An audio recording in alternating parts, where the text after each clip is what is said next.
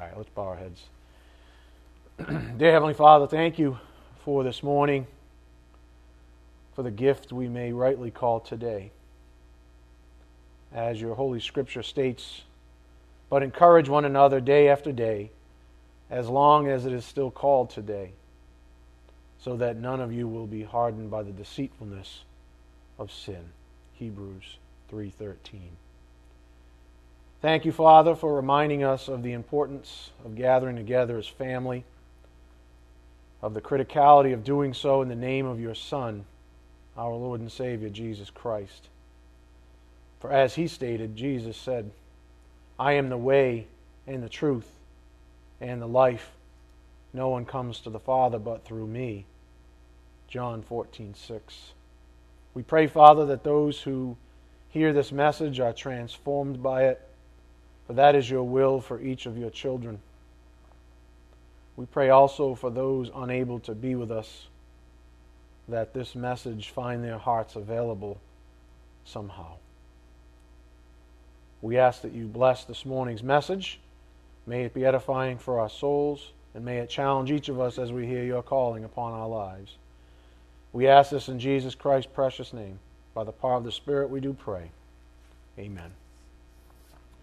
Again, this morning's message is a continuation, of course, part 54 of arguably the most transformational, most edifying, most um, solidifying series I've ever taught from behind the pulpit. So much so that, if you recall, he asked me to literally delete about 13 or 1400 hours of lessons so that we could have a reload, so that we could start over with the gospel proper, so that we could be, in a sense, undistracted as a family, and we could start from a righteous place and move forward. And it's been fantastic so far, and I hope that you are all as excited about all the good things that He's been doing in our souls as a result of our humility as a congregation to do such a thing. So much of our time on earth is spent struggling. From what? Well, for me, it's temptation to think, say, and do just about everything that God doesn't want me to. So it's in my lowest moments, my weakest moments, that I literally say to my Father in heaven, Hey, Dad, you made me this way. This is your problem to solve. I'm here. I'm willing. I'm ready. That is a conversation that I've had many times with our Father in heaven. I say, you know what, Dad? Not to be a punk. I'm not being disrespectful. I'm not being anything but open and willing and able and available. But you know what? This is your problem. You created me. This is your problem to solve. And he says, Good for you. That's exactly what I want to hear. Exactly. Our problem is we say, it's our problem to solve. And that's when we begin to rob him of his ability to transform us by grace. So you should have that conversation, and that is not disrespectful whatsoever. You should say, Dad, you made me, just saying. This is your problem. You promised to transform me. You promised to sanctify me. This is your problem. And every time I've ever said that, I get a sense of, and it's not an emotional thing, it's Him speaking to the deep recesses of my soul. He washes uh, any of those temptations right away. He said, That's right. That's exactly the attitude I want from you. That's real humility, not that garbage that religious people tout. So that may sound odd the first time you hear such sentiments, but it shouldn't. in all fairness to his desires for his children, that's exactly the type of attitude that he wants us to have. As we've learned in the past, true humility is aggressive in the sense that it seeks every bit of grace God has promised. True humility is aggressive. It's not, aw shucks. That is garbage. That's that garbage that the world teaches us. That you have to toe the sand and say, aw shucks, look at me, I'm so humble. I don't even raise my voice. Please. Do you think Jesus raised his voice when he's flipping tables over in the temple? What say you? Are we going to say that he wasn't pure humility? Humility, true humility, is aggressive. It doesn't go mean peeling out in the parking lot and being aggressive on the drive, you know. It's a different kind of aggressive. People are like, yeah, aggressive. I like that. In brief, grace delivers us from temptation. Here's some scripture on the power to overcome. 2 Peter 2 9a, then the Lord knows how to rescue the godly from temptation. He knows how to rescue us. He's teaching you it right now. If you think that your sanctification is your problem, you've already stunted your spiritual growth. You've already stopped it right there. It's not your problem, it's God's problem.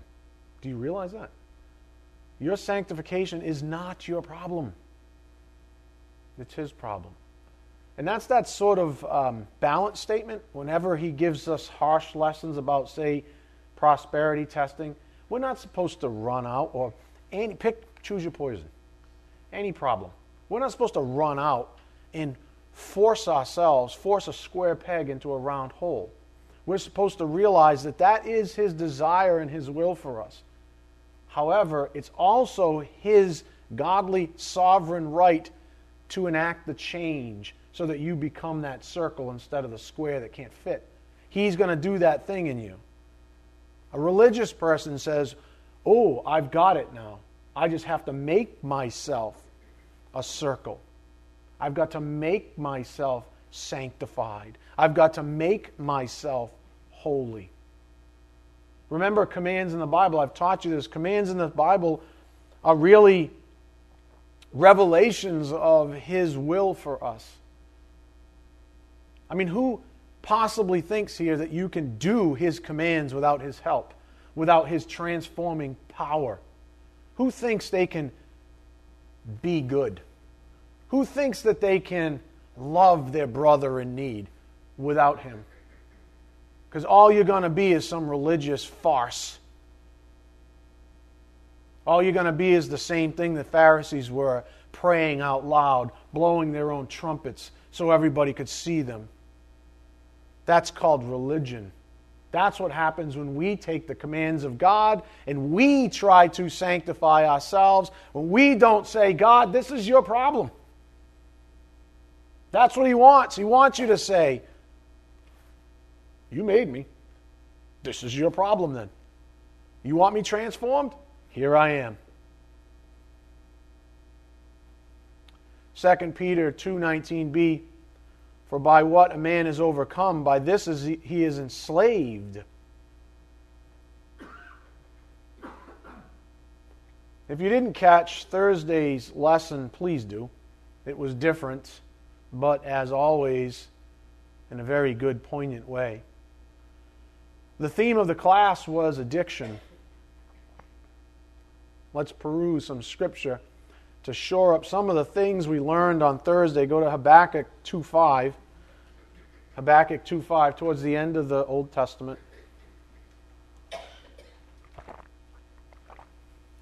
Habakkuk 2:5. We're just going to amplify the things that he gave us on Thursday. And I'm telling you right now, you need to, all of you, if you didn't catch Thursday's message, you need to get it. That needs to be inserted into your souls.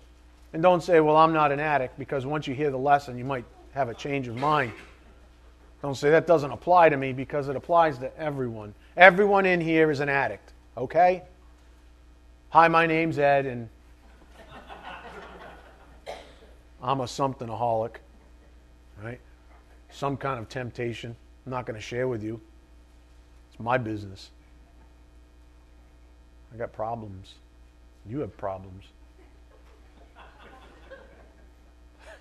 back Habakkuk 2.5. Furthermore, wine betrays the haughty man so that he does not stay at home.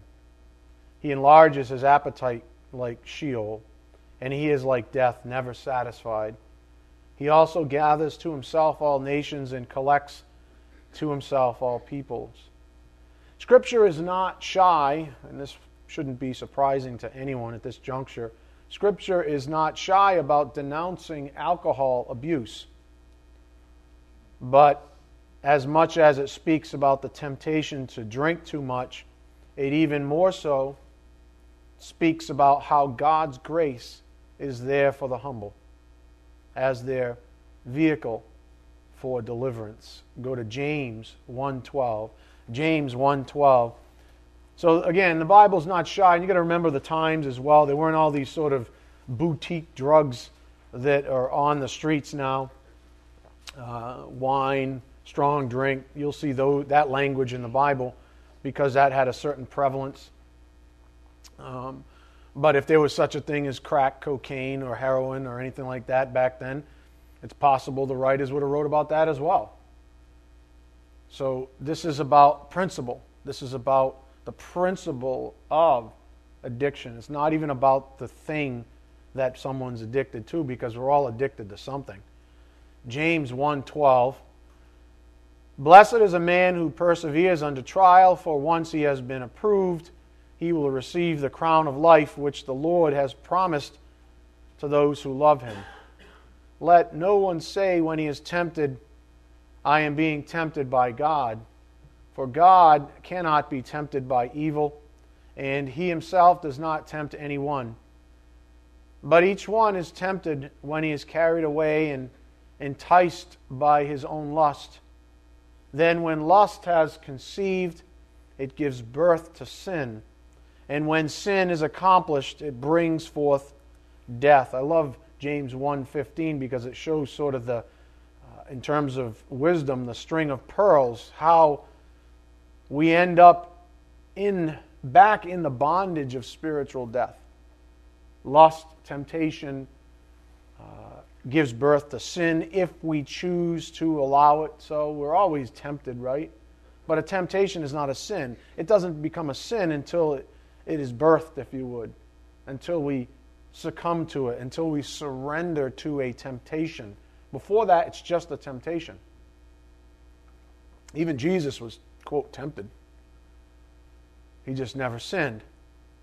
And then if you do give in to sin, then you're back into bondage of the very thing that you were delivered from, that you were, quote, saved from. Remember, God saves us from sin.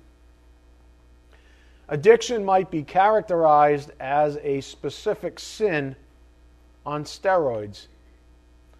And like a steroid user, there are fits of rage. They call it roid rage. Not sure if you knew that. That's how I got this jacked.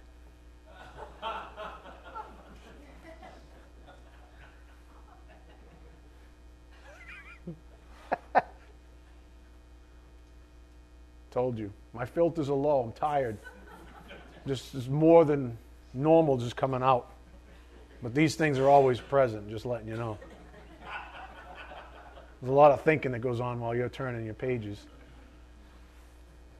So, addiction might be characterized as a specific sin on steroids, and like a steroid user, there are fits of rage, times where one loses control of themselves. Addictions are the root of so much shame, even because addicts tend to share their afflictions with those around them, especially those closest to them. So they are often the ones apologizing all the time. Or maybe in the more advanced stages of their addiction, rather than apologize, they simply become recluses islands, in a sense, which is something that Satan encourages even and exploits. Go to 1 John 2:16. 1 John 2:16. See Satan loves this idea. He doesn't, you know, he really doesn't want us to discover the fact that we're all addicts. That's dangerous to him because he's got you. Remember, he is in the shadows. He's the father of lies. He wants to lie to you and say that you don't really have this or that problem, that you don't drink too much, literally or figuratively, of the world, that you're not drunk on yourself, that you're not intoxicated with an idol. He wants you to believe that you don't have those problems. Because if you don't believe it, then you'll never address it. You'll hear a lesson like this or something like it and go, that's not me. The title says addiction. I don't have any. Satan won. So much is about just what? Seeing it all as truth. Looking in the mirror and seeing what's looking back and saying, Yep, that's me. God, you made me this way. This is your problem. 1 John 2:16 For all that is in the world the lust of the flesh and the lust of the eyes and the boastful pride of life is not from the Father but is from the world but is from the world so you see the world Satan the kingdom of darkness these things propagate said addictions so we all have the propensity for addiction. But here's the good news the Word is able to wash us of our lustful desires for it. That's the beauty of this morning. That's the beauty of it doesn't matter how tired any of us are, or how close to the fringe of sickness, even we might even be, that we almost stayed home, but we push through. Here's the good news the Word is able to wash us of our lustful desires for it, it is able to deliver us from that heinous thing that might ensnare us, keeping us from a healthy relationship with the Lord. Go to 1 Corinthians 6:12. 1 Corinthians 6:12 that's all Satan really wants. Because if you're an addict, a full blown one, it's hard to have healthy relationships. Well, how's that any different if you're an addict in a different way that hinders your relationship with Christ? You're not going to have that healthy relationship, at least not the fullness of it that He wants for you. This is why we have to address our own addictions and everyone in here has them. 1 Corinthians 6:12 All things are lawful for me, but not all things are profitable. All things are lawful for me, but I will not be mastered by anything. Now that's interesting.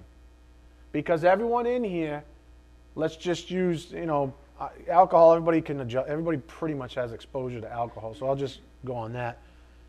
Everybody pretty much in here, if you're of age, has the right in this country to have a beer. Right?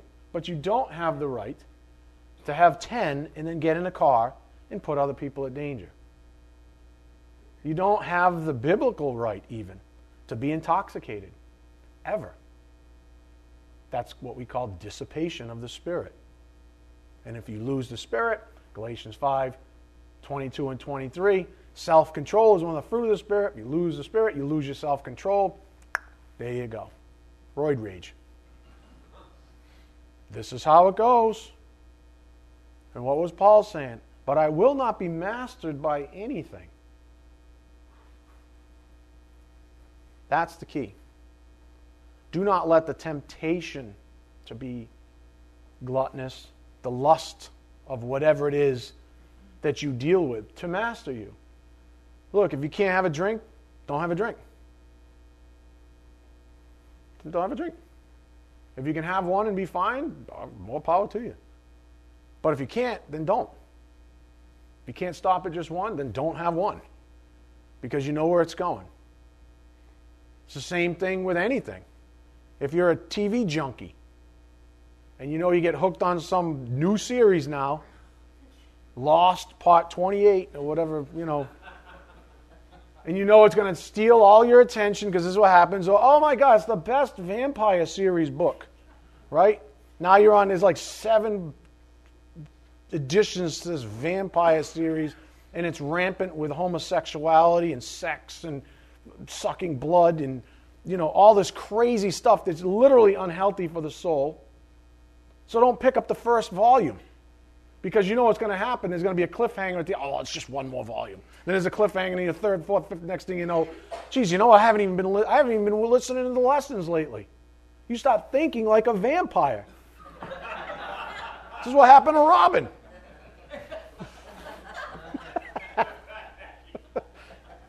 It used to be somewhat normal. That's why Jim's sitting over here. He's like, she keeps biting me.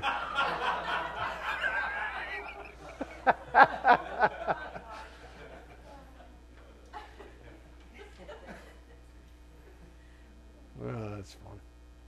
I will not be mastered by anything. It's not the thing, you see? It's always what you think of the thing, isn't it? It's not the thing. If you can handle the thing, then fine. But if you can't, then don't. That's what Paul was saying there. Because if you can't handle it, the chances are you're going to become an addict. That's the point. This is an allusion, of course, with an A, to the curse mentioned in the garden, to Shuka.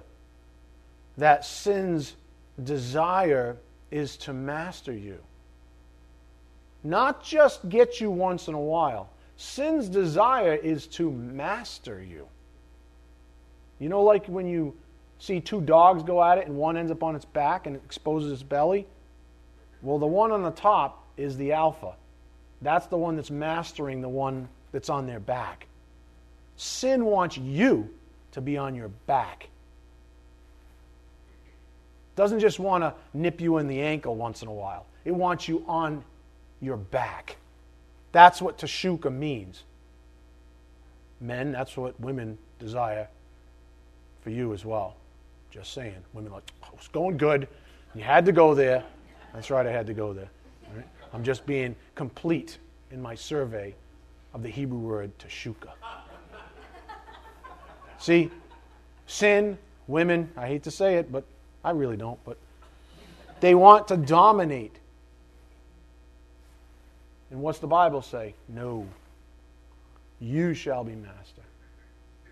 That's tashuka. Sin's desire is to master you, and that's exactly what an addiction to sin that has reached maturity and gathered unto itself a certain stickiness in the soul is. An addiction is really a sin that has mastered you. Addiction up here on the board. when a specific sin rules you, Tashuka, Genesis 4 7 in view, it has become an addiction. For example, religion is a global addiction to self righteousness and self sanctification. What do you think that is? The sin is to be self righteous and self sanctifying. Religion is essentially an addiction to that sin or to those sins. So when a specific sin rules you, it has become an addiction of sorts. For example, religion is a global addiction to self righteousness and self sanctification. For all of those stuck in religion, the point of all this, of course, as we concluded with on Thursday, is that they're missing something. What's actually missing? Why are you stuck? Why are you an addict? What's missing? A true relationship with Christ. That's what's missing a relationship with Him. The remedy, as is the case with any addiction, is understanding what Mr. Hari, which was the man in the TED Talks that I showed you on Thursday, what Mr. Hari concluded at the beginning of Thursday's class up here on the board. The opposite of addiction is not sobriety, the opposite of addiction is connection. The opposite of addiction is connection. So think about how many people lack a connection with Jesus Christ, our Lord and Savior. What are the ramifications of that to a creature made specifically to relate personally to Him? In other words, you have something that you were made, especially if you're a believer. I believe that chasm gets even larger. You have, you've been purpose built to relate specifically to one person, Jesus Christ. And we're supposed to receive the fullness of Him in time. Well, what if He's nowhere to be found in your life? Or what if you're on hiatus? What if you've sort of pushed Him and squeezed Him out of your life? Well, there's a huge sucking sound in your soul that's looking for things like intimacy, relationship, happiness, joy. And Satan's like, I got all of those with a little asterisk next to each one called counterfeit. You look at the little disclaimer with the asterisk, you go down the bottom of the sheet, and it says counterfeit. And every single one of those line items that Satan says he'll fill your cup with has the asterisk. You want intimacy? I'll give it to you. You want happiness? I'll give it to you. You want X, Y, and Z? I'll give it to you. And you don't even have to go to Bible class. That's the problem, folks. We wonder what I think about, you know, the I'm not I'm not going to get political, but with the elections, it's ridiculous. Everybody's yelling and spitting and screaming about the elections. It's ridiculous. Nobody knows, maybe one man, I'm not going to say it, but nobody knows or nobody even cares about Jesus Christ truly. The problem is Jesus Christ. It's not politicians. The morons that vote the politicians, the ones that don't have Christ, the masses, they are the problem.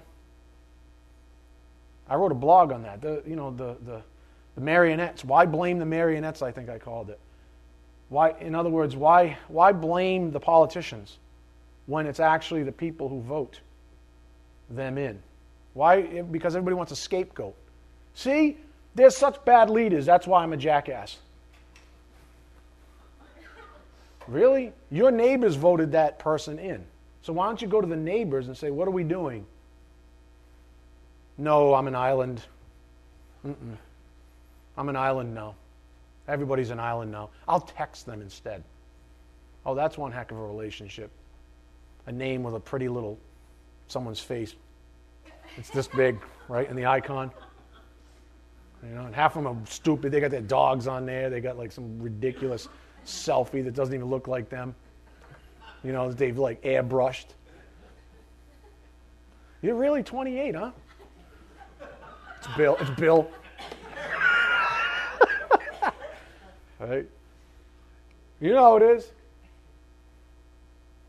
So think about how many people lack a connection with Jesus Christ. Is it any wonder what's going on in this world, in our own country? Everybody's an addict to prosperity. Everybody's American Idol, so they're an addict to that. The remedy to any one of our addictions, which is certainly a step in the direction of experiential sanctification, is a personal connection with Jesus, the person who hung on the cross. Not a connection to the mere judicial, forensic implications of the cross, as is the case with so many still lost in this world. The emphasis, as we've learned, must be on the person. This is part 54 of the gospel salvation and sanctification. How did we begin? Throw out your little garbage misconceptions, your little cheap gospel, the one that's all nice and easy on the back of a coin. Throw that out. We're talking about a human relationship with a real person, and his name is Jesus Christ. So the emphasis must be on the person and it must stay on the person. Stated differently, our Savior is not a doctrine, He's a person. At salvation, we connect with the person of Christ. And as the Spirit's been pointing out through our studies on the gospel, salvation, and now sanctification, that person was and is the only one able to overcome the power of spiritual death. He states this plainly. John 14, 6, Jesus said to him, I am the way, and the truth, and the life. No one comes to the Father but through me. So, back to the issue of addiction up here on the board. Again, when a specific sin rules you, Teshuka, it has become an addiction. For example, religion is a global addiction to self righteousness and self sanctification. That's why religious people make awful ambassadors for Christ. Oh, you're the self righteous jackass neighbor, and you have a cross on your front door. And you send me Christmas cards and say, God bless. But you have to be the worst neighbor I've ever had. You see me in the yard and you have your nose up in the air. You turn down your nose at me. That doesn't sound like the Jesus I thought I knew in the Bible. I thought he was a generous, loving, kind individual. I didn't know he was so judgmental like that. I didn't know his ambassadors were supposed to be so judgmental, so self righteous. They're not. That's why religious people make terrible ambassadors for Christ. They're terrible representa- uh, representatives of Christ. The only escape from addiction, regardless of the type, intensity, or longevity of it, is through the person of Jesus Christ. Go to 1 Corinthians 10 13. 1 Corinthians 10 13. The only escape from addiction is through the person of Jesus Christ. If you want to overcome an addiction, we all have them, then you have to do it through Him. You have to relate to Him. You, you know, at the end of the day, in a perfect world, you look forward and you say to yourself, right now, imagine yourself just being so, I mean, don't throw any personal relationship you've ever had because it's never going to suffice in terms of uh, scope. Think about yourself right now. Imagine yourself so in love. I mean, so head over head over heels in love with Jesus Christ that you literally are blinded. You can't see anything else but him. Are you really going to concern yourself about that thing that was had the asterisk next to it? No. You're going to be like, I'm totally content I'm totally happy. I'm totally secure. I'm anxious for nothing. Jesus Christ loves me. I got nothing else. There's nothing else in this world. When you get to that point, that's maturity. Not memorizing scripture, not having stacks of this with doctrines on it, with fancy words that aren't even in the Bible. That's all a lie. You want to talk about spiritual maturity? It has everything to do with a relationship with Christ. Who cares about if you can say Greek or Hebrew or Aramaic words? Who cares? Who cares if you can say multisyllabic, crazy man made, multi hyphenated phrases? Oh, you see. Shut up. You arrogant jackass. You are a horrible representation of Jesus Christ, if that's you. Not kinda, terrible. And most of us are saying, I used to be that person. I was for a while. Until I saw the light, till he went. Whoosh. Oh, I was the only one? when he did that, all my hair stayed over there. he hit me so hard, my hair fell off.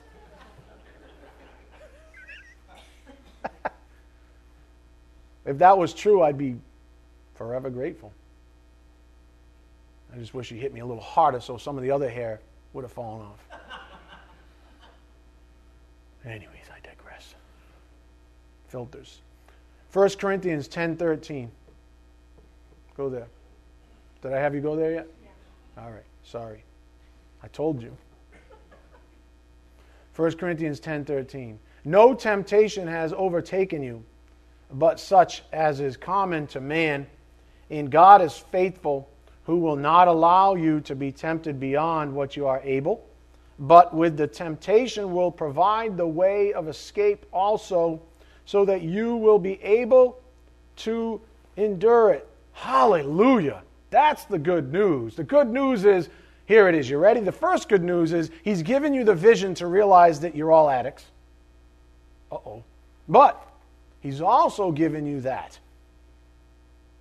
He gives you vision and then he gives you grace. He says, You ready for me to work this thing out in your soul? I'm going to show it to you first. You have to accept it. And then I'm going to show you what I'm going to do with you if you stick with me.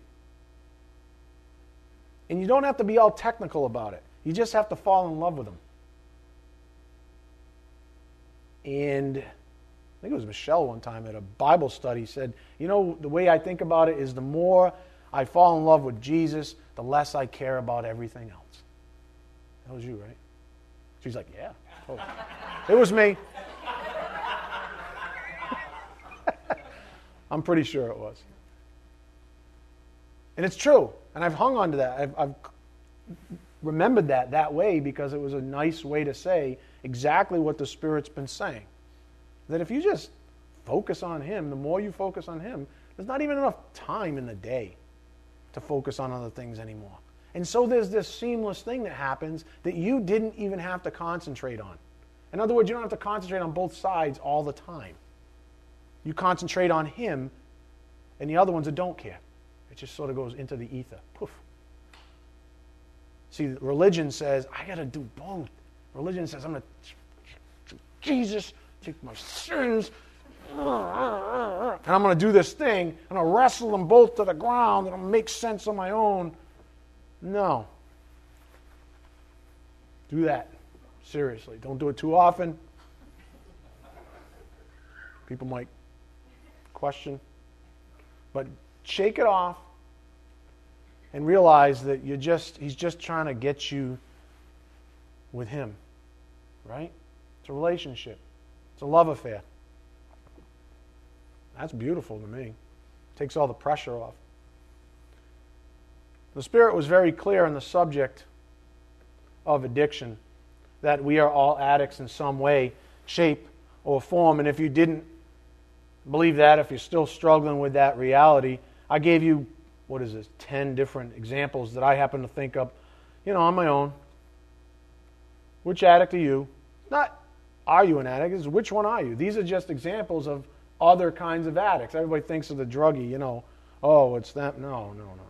The techno junkie, all your spare time on technology, the day planner, all your time making and executing plans, mommy dearest, all your time focused on your kids, trophy spouse, all your time trying to please your spouse, American Idol, all your time building your personal brand, the sex addict, all your time spent thinking about sex, the swindler, all your time spent manipulating others, the conspirator, all your time on conspiracy theories, the overachiever, all your time climbing everything, the emperor, all your time chasing worldly prosperity. I mean, we could just keep going on, right? I just kind of ran out of creative names. I figure you get the point. Whenever we hear the word addict, we think of drugs, but that's a cop out, really of the worst kind. Oddly enough, by a group of addicts that refuse to accept the truth about themselves. It's really, you know, choose your poison you know, Satan being like the bartender. What's your poison? I don't know. Is that how they said it in the old days? No. Choose your poison. I'm thinking of the old saloons, right? All right. The more socially acceptable addictions, wealth, idolatry, etc., are in many ways worse addictions than many others.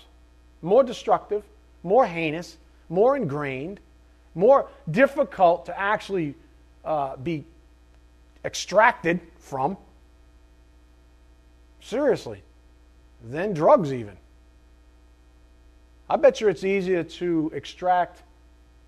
Not, this is no um, disrespect or belittling the difficulty of being extracted from uh, drugs or anything like that. But I bet you in many ways it's easier to extract someone from a drug addiction than it is from a judgmental mindset, from religion. Institutionalized addictions are given power to judge and scorn the so called uglier ones. In some ways, the prior is more difficult to overcome than the latter, even. I think it's fair to say that addictions are given the space to grow in our lives because something is missing. It's just a collective addict now. The world is like one big addict when it comes to prosperity, when it comes to idolatry, when it comes to sexual sins, when it comes to. So, really, all of that is just to precipitate this question well, what's missing then? If we all agree that addictions are due to something being missing in the first place, trying to fill a void, then what's missing? Humans were born to connect with their Creator. Everything else is a subsequent development. Without that baseline connection, man searches to exhaustion, changing addictions like seasons. You ever see someone without Christ? They're always searching. I have family members like this. They're always searching. Choose your poison. It's this thing. Then next year it's this thing, and then it's this thing, and they won't actually surrender to Christ. So they'll just go through these like iterations, like seasons. And then you know the list is long enough. They just go back to the beginning. And then I start quoting Einstein. You know, do the same thing over and over, expecting different results. That's insanity. But they'd rather be insane, I guess, then surrender to Christ, which is what my next book is about arrogance. So, what's missing? Humans were born to connect with their Creator. Everything else is a subsequent development. Without that baseline connection, man searches to exhaustion, changing addictions like seasons. Now, instead of viewing addiction only from our own perspectives, as addicts, let's, let's say, what does the Bible have to say about how we ought to view each other as addicts? Matthew 25, 37 to 40 in the message. Then those sheep are going to say, Master, what are you talking about? When did we ever see you hungry and feed you, thirsty and give you a drink? And when did we ever see you sick or in prison and come to you? Then the king will say, I'm telling the solemn truth. Whenever you did one of these things to someone overlooked or ignored, that was me. You did it to me. Oh boy, oh boy, we like to overlook people, don't we? Isn't that what it takes to be an idol? Don't we just use people's backs to step up? Oh. I was doing so good. I'm obviously addicted to food. Whenever you did one of these things to someone overlooked or ignored, that was me. You did it to me. The Bible has a lot to say about living for others, especially those in need. It doesn't say that we are supposed to whittle our strength away to nothing to try to save an addict. We're not saviors. So it doesn't say that we're supposed to whittle our strength away to try to save an addict. That's a lie, too. And addicts are really good at manipulating, but we won't go into that. That's not what the Spirit's saying here. He's saying understand the problem set. We cannot help someone who's unwilling to help themselves eventually.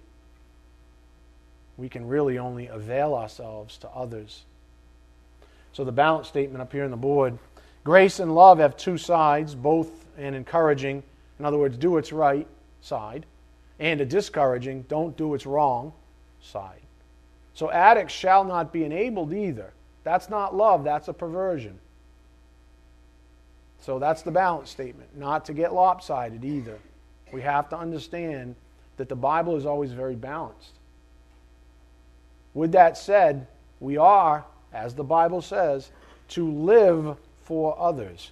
To live for others. That is our sort of destination. If you want to know what spiritual maturity looks like, it means actually when you get to where that is, quote unquote, you're actually going to be preoccupied with living for others. You're going to do anything you can. You're going to want to live for others, which is what Christ did. But you can't force it because that's disingenuous. And who knows what will happen at that point because that's not even the power of the Spirit, that's the power of the flesh, which means it could not even be ordained by God, so to speak, or his desire, this kind of thing. So we are to live for others, though. That's our destination. Remember what the Spirit taught us about the abundances in our lives. We give in a variety of ways depending on the circumstances, and our objective is not to give what we want to give, rather, what is needed. Now, you might say, well, what's the difference? Well, think about it. I mean, look, if I've got a hundred of these and you have a sore back, and I go, hey, take one. What do I do? Put it on my back? What am I going to do? Is that lip ointment? Yeah. But I had extra, so here you go. That's my good deed for the day. But I don't need that. Well, that's what I wanted to give you. So, like it or lump it. Right? He's like, what? You get the, it's not what we want to give. It's what's needed. I know that's a maturity principle for a lot of people. A lot of people like, I don't I still don't get that. Well, eventually you'll get it. In other words, if your child needs some, this is just an example, if your child needs some mommy time, then put down your stupid smartphone and pay attention to him or her. Is that not a perfect example? Don't just flip them a new video game or spend some money to make the need go away somehow. Remember, what can we give? We can give a person who we are time, talent, energy, attention or possession, things we own money, property, stuff. If I took a vote right now and everybody was honest, I would say the easier one to give is a possession. Harder to give of person. Heck, we don't even want to give our person to Christ. Isn't that half the problem? People would rather say, I kind of like doctrines more than the person. Because doctrines, I don't have to relate to as a person. They're easy. I put them in my notebook, I shut my notebook, I go home, I watch the game. But if it's a real person, this is work. This is a relationship. Yeah, it is and he's your best friend, and he's going to point stuff out while you're on the couch. You're like, oh man, stop pointing it out. You're like, oh, look at that hottie, the nacho, the uh, Doritos commercial, right? And your wife's like right there, and he's like, what are you doing? You know that's adultery, right? But if he's a doctrine in a notebook and the notebook's closed, guess what? He's not chirping at you, is he? He's over on a shelf collecting dust until next Tuesday. Huh. Control or not control? See, most, that's why most people would prefer the doctrines of Jesus rather than Jesus himself, because Jesus is going to talk to you. He's going to get real up in your grill. David. David don't even know I'm talking to him. Look at him. Must be the bald head. We can give of person or of possession. Oftentimes, the best we can give to a need has zero to do with our possessions and everything to do with our person. Look, you want to live for others? Then do it. Live for others. Get ready. See Him transform you. People who struggle with addiction are in a position of weakness. Should we exacerbate their sense of loneliness by scorning them and pushing them off to the side? Or should we find ways to reconnect with them? Galatians 6 1 to 3. You ask yourself that this day. What are we supposed to do? They're in a moment of weakness, they're in a position of weakness. What are we supposed to do? Be like the religious fool who says, with the big, you know, they have like these ET fingers. Shame on you. And they're constantly waving it. It's like rubberized. Shame on you, right? supposed to do that? That's, that's judging. We don't have the right to be shaming people. Last time I checked, he bore all the shame on the cross. Or should we find ways to reconnect with them? Galatians 6 2 to 3. And the message live creatively, friends. If someone falls into sin, forgivingly restore him, saving your critical comments for yourself. You might be needing forgiveness before the day's out. Stoop down and reach out to those who are oppressed. Share their burdens and so complete Christ's law. If you think you are too good for that, you are badly deceived. Listen, all of this work has to do with how God is going about sanctifying us experientially. This has everything to do with it. It's not about addiction. Addiction is just a symptom. It's a symptom of what? What we are before He sanctifies us, where we're coming from. That little domain, that area of darkness, however you'd like to look at it. All of this has to do with how God is going about sanctifying us experientially. Up here on the board, connection implies sanctification. Sanctification is placing something where something is missing in the life of a believer. That something is a relationship with Jesus Christ. In other words, you were born again, you were set aside, now you have a need. And He's going to place that something, Jesus Christ, into your life. That's what sanctification means. It's not about, look, the, the doctrines, what you're doing right now is absolutely necessary, but the end goal is the person. It's not collecting unto yourself, you know, notes and these kinds of things. There's something missing. And it's a connection with Jesus Christ. Without Jesus, we lack everything. Disconnected people are not sanctified. It's that simple, folks. Disconnected people are not sanctified. They're mutually exclusive things. Connected, sanctified. Disconnected, not sanctified. In other words, you could be a brilliant biblical scholar and literally be an atheist. They exist. Satan's one. A brilliant biblical scholar and not believe in Christ. Let's put it that way.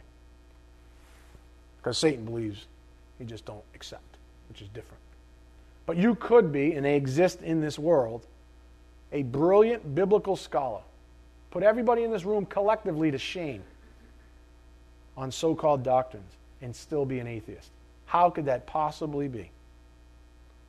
And then I'll take one of the possibly, I mean, you can never speak for little kids, but possibly one of the kids in the prep school room right now, and they would be more sanctified. And they wouldn't hardly know any scripture, but yet they're saved. Shh. What a chasm, huh? I wonder if that's why he bounced children on his knee. Said the kingdom belongs to these. Disconnected people are not sanctified. Christ himself was very social. Doesn't imply extroversion, so don't be go trying to be something you're not. Even though his quote circle of friends was relatively small, given the size of his ministry, John 17, 19, up here on the board, and the Amplified John 17, 19, for their sake I sanctify myself to do your will, so that they also may be sanctified, set apart, dedicated, made holy in your truth. That's what this is all about, folks. Your addictions are keeping you from truth. Practically speaking, the next time you feel that itch, connect with Jesus Christ up here on the board. Because connection implies sanctification. Connect with Jesus then. You get that itch, you know, if you got an addiction, they call it the itch, you know, the, the temptations that it's fever pitch. When that happens to you, stop it. Pick up your Bible. That's why it's always good to have a Bible somewhere on you. If you're a techno junkie, have it on your phone. Have it on your home screen. Not like, you know, buried in some folder somewhere, collecting dust inside of that little piece of technology. Have it on your home screen. Have a Bible in your car. Do whatever it takes because God knows you'll do whatever it takes to get your scratch tickets. Oh my God, we got to get to the. Look at this bus, all these Greyhound buses going to casino. We got to beat them. Look at the crowds of old people. I'm so glad we drove. They almost got my Wizard of Oz slot. Ladies like this. You're like, she's got a little walker. You like, beat that lady. You'd be surprised how fast the old people can move. And they lay across like five machines. They growl at you for looking at their hot machine. Not that I've ever been there.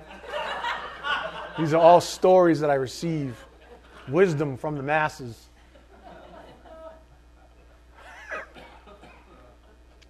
It's a cruel world out there. so, whatever it takes, this is the point. Don't focus on the addictions, we all have them. It's good that you're laughing. Probably at me, but that's fine. It's good that you're laughing. It's good to have fun. Amen? Laughter is good for the soul. That's biblical.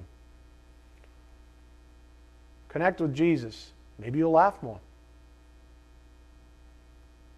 What do you think's going on right now? Why do you have that soulful laugh you just had? Why do I see beaming faces right now? Because you're all connected with Jesus. And there's a joy that comes out of you. Well, I'm going to cry because I was just thinking about yesterday. Right? I looked over at uh, little Shawnee. He's crying. Uh, Joey and Tammy are doing their mother Sundance. And I look over here at Shawnee, who's typically, most often publicly, a stone. And he's crying. Why? Because he was overwhelmed with joy, overcome in the moment. But he was smiling. He was crying, you know, happy crying, that kind of a thing. Why? Because everyone was present and accounted for and happy and connected. So connect with Jesus. Pray with him. Open your Bible and drink him. Consume him, even. John 6, 53 to 58. Watch as the word washes over you and delivers you from your recurring lusts. Jesus said, John 6:56 up here on the board, "He who eats my flesh and drinks my blood abides in me and I in him." We're pretty much out of time. I don't think it's worth to open up another can of worms. But let's close here with Romans 1:16. Go there. This will take us at least back to the precipice of where we need to go.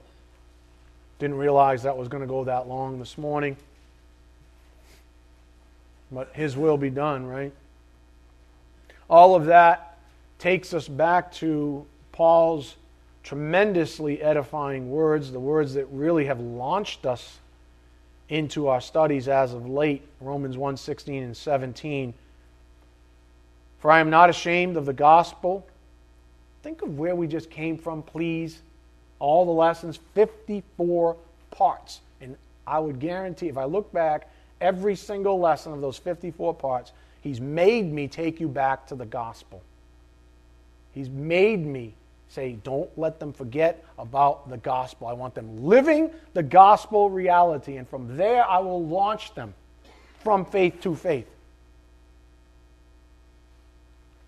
For I am not ashamed of the gospel, for it is the power of God for salvation to everyone who believes, to the Jew first and also to the Greek. For in it, the righteousness of God is revealed from faith to faith as it is written, but the righteous man shall live by faith. And I'll close with this last principle, and then I'll show you a video, and we'll all go home and collapse. no, I will. Perseverance of the saints. From faith to faith expresses that true faith is not a single event, my friends. It's a way of life. It endures. If you have it, it becomes your way of life.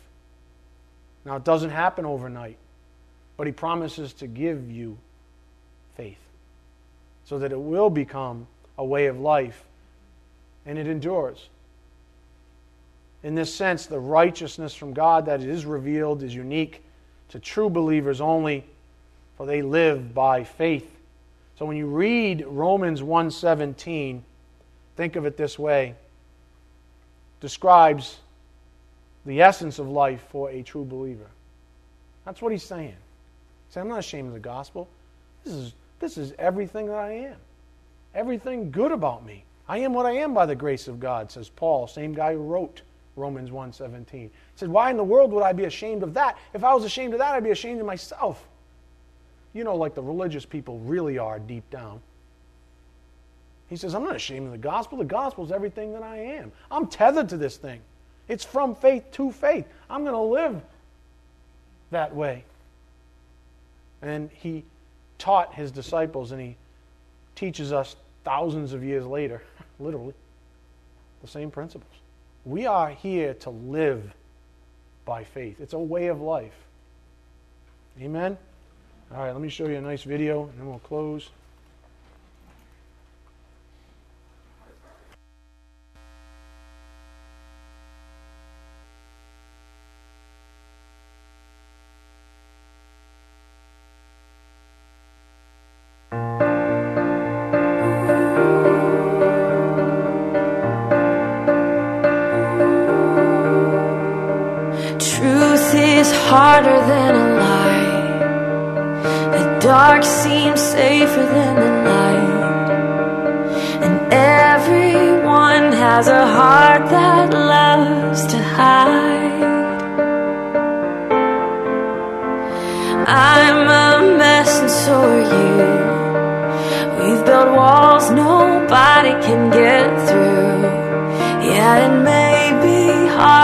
Father,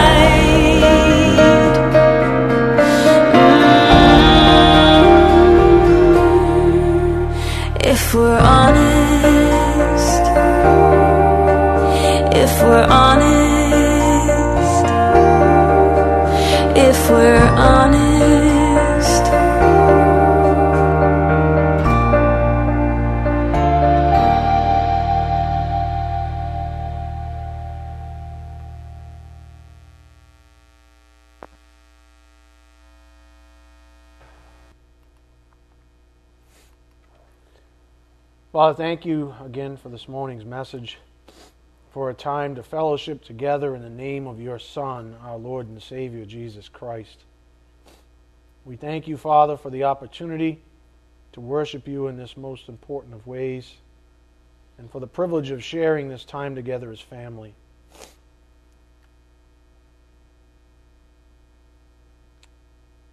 Thank you for giving us the faculties to hear the word. For as your word states, faith comes from hearing, and hearing by the word of Christ.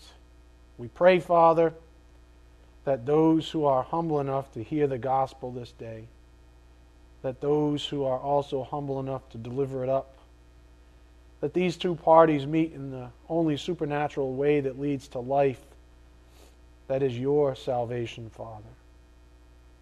We pray that your will be done through each of us here this morning, that we might seek and find the righteous opportunities to satisfy our Lord's great commission to go forth and evangelize. May you bless all traveling from this local assembly. It's in Christ's precious name, by the power of the Spirit, we do pray. Amen. Thank you.